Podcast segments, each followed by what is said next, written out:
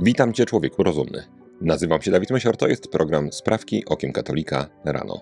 Jest środa, 31 maja. Dziś, podobnie jak wczoraj i przedwczoraj, jest święto pierwszej klasy. Mamy czwarty dzień oktawy po zesłaniu Ducha Świętego. Holandia.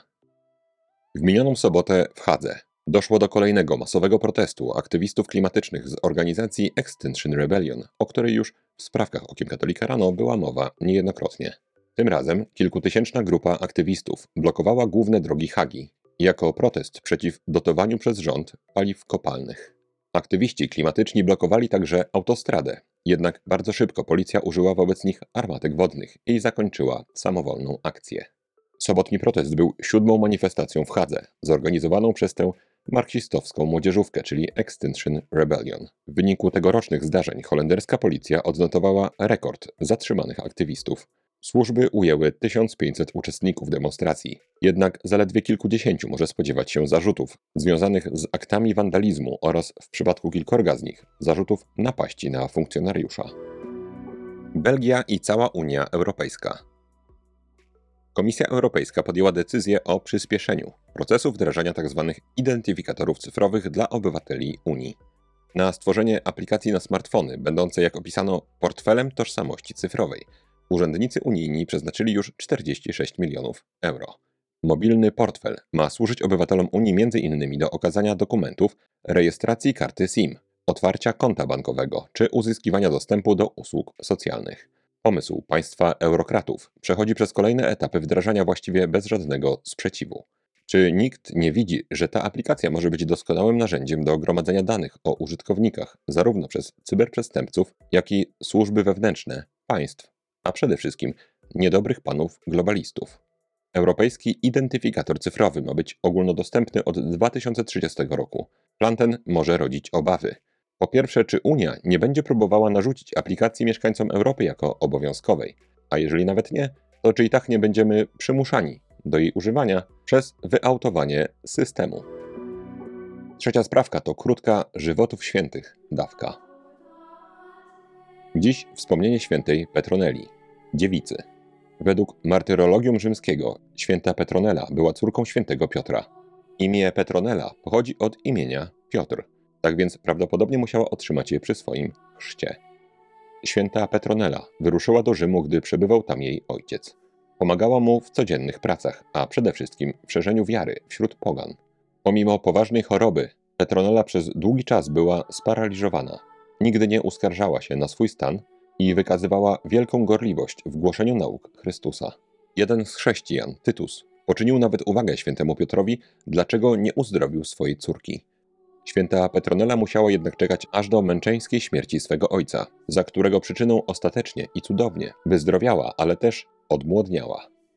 Resztę życia spędziła pomagając bliźnim, nawracając pogan i doskonaląc swoje cnoty. Zwróciła tym samym uwagę pewnego rzymskiego arystokraty, Flakusa, który już po pierwszym spotkaniu chciał się z nią ożenić.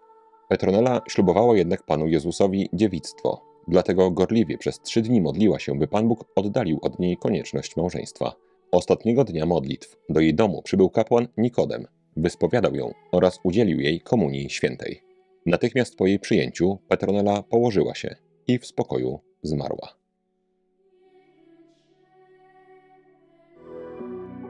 Watykan. Stolica Apostolska otwarcie potępiła wszelkie akty przemocy, jakich dopuściła się w ostatnich tygodniach radykalna organizacja klimatyczna Ultima Generazione, czyli ostatnie pokolenie. Dzielni młodzi włoscy lewicowi bojówkarze wzięli sobie za cel przede wszystkim zabytki. Watykan opublikował orędzie watykańskiej dykasterii do spraw ewangelizacji na Światowy Dzień Turystyki, który odbędzie się 27 września. W podpisanym przez księdza arcybiskupa Rino Fisicellę dokumencie czytamy – Mając na uwadze dzieła sztuki, które od stuleci są dziedzictwem ludzkości i stają się powodem napływu turystów z całego świata, należy powtórzyć, że ich ochrona jest obowiązkiem wszystkich i dlatego trzeba potępić z przekonaniem wszelką formę przemocy wymierzoną w ich konserwację. I w dalszej części dokumentu Kościół zawsze uznawał i wspierał wartość oraz znaczenie sztuki, kultury oraz stania na ich straży, bo pozwalają poznać Boga i zachować żywe korzenie chrześcijańskie. Włochy. Komisja Europejska po raz kolejny naciska na rząd włoskiej premier Giorgi Meloni w kwestii środków z włoskiego Krajowego Planu Odbudowy. Wraz z końcem maja mija termin transferu 19 miliardów euro dla Włoch, które obecnie borykają się z łagodzeniem skutków powodzi w regionie Emilia-Romana. Komisji Europejskiej nie podoba się kształt reform podatkowych oraz reformy polityki społecznej i rodzinnej przeprowadzone przez konserwatywny rząd. Co ciekawe, jednym z przedstawicieli Unii w tym sporze jest pan Paolo Gentiloni, unijny komisarz do spraw gospodarki, do całkiem niedawna związany z obecną włoską totalną opozycją. Włoski rząd jako kolejny po węgierskim i polskim padł ofiarą szantażu unijnych decydentów. Trzeba jednak przyznać, że jakikolwiek kraj, który zgodził się na fundusz odbudowy na tak niekorzystnych warunkach, mógł spodziewać się notorycznego i aroganckiego szantażu pań i panów eurokratów. Uganda.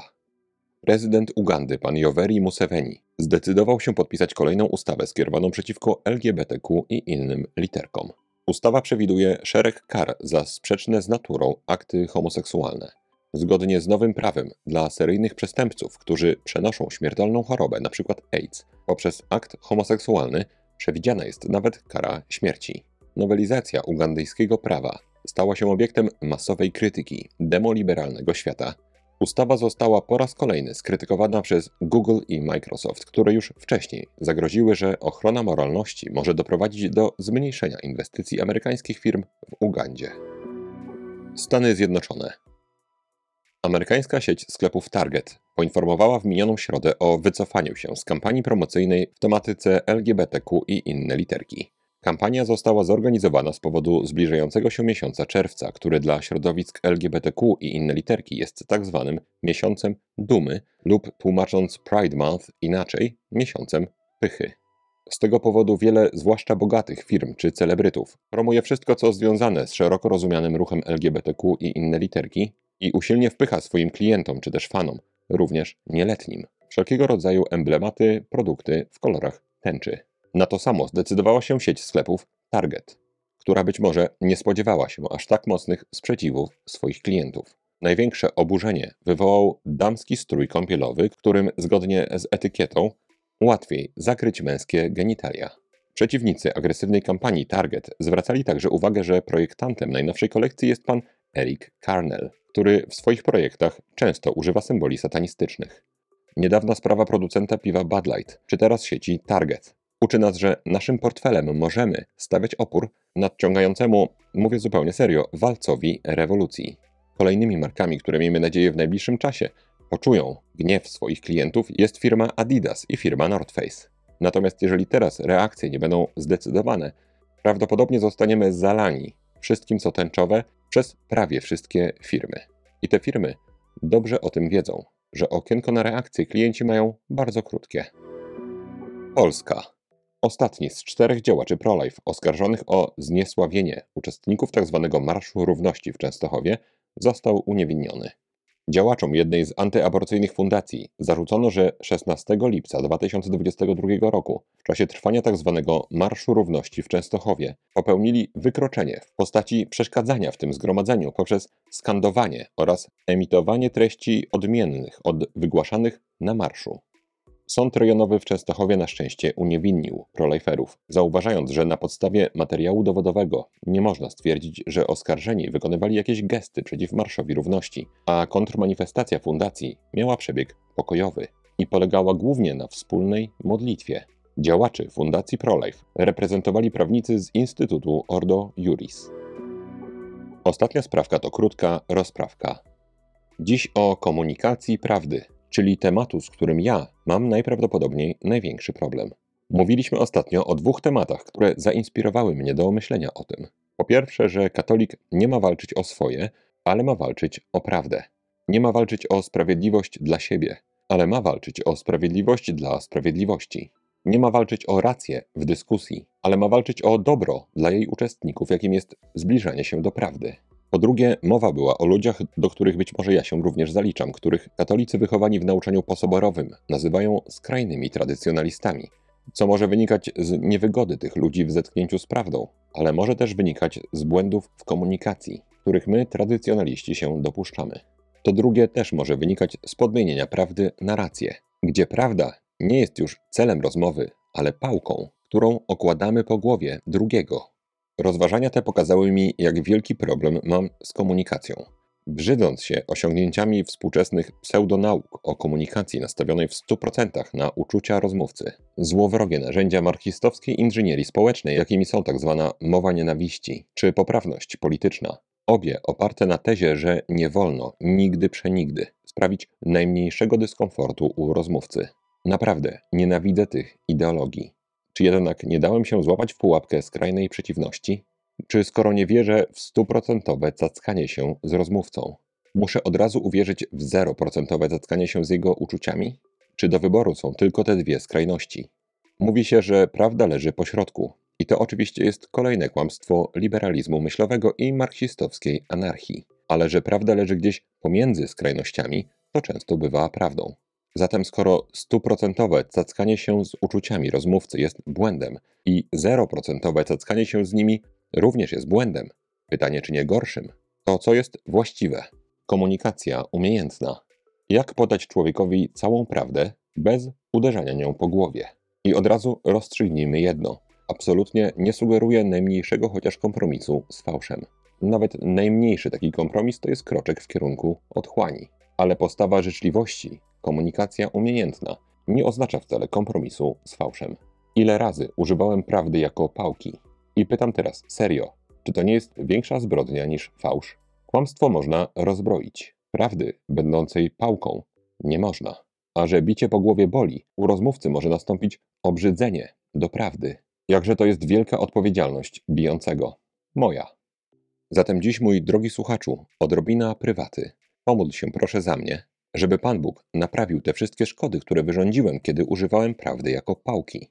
I żebym nauczył się komunikować całą prawdę bez kompromisów, ale w sposób na tyle umiejętny i na tyle uwzględniający predyspozycje, uwarunkowania i uczucia rozmówcy, żeby ta prawda stawała się dla niego dostępna. Czy to nie powinno być celem wszystkich dyskusji? To na dzisiaj wszystkie sprawki okiem katolika rano.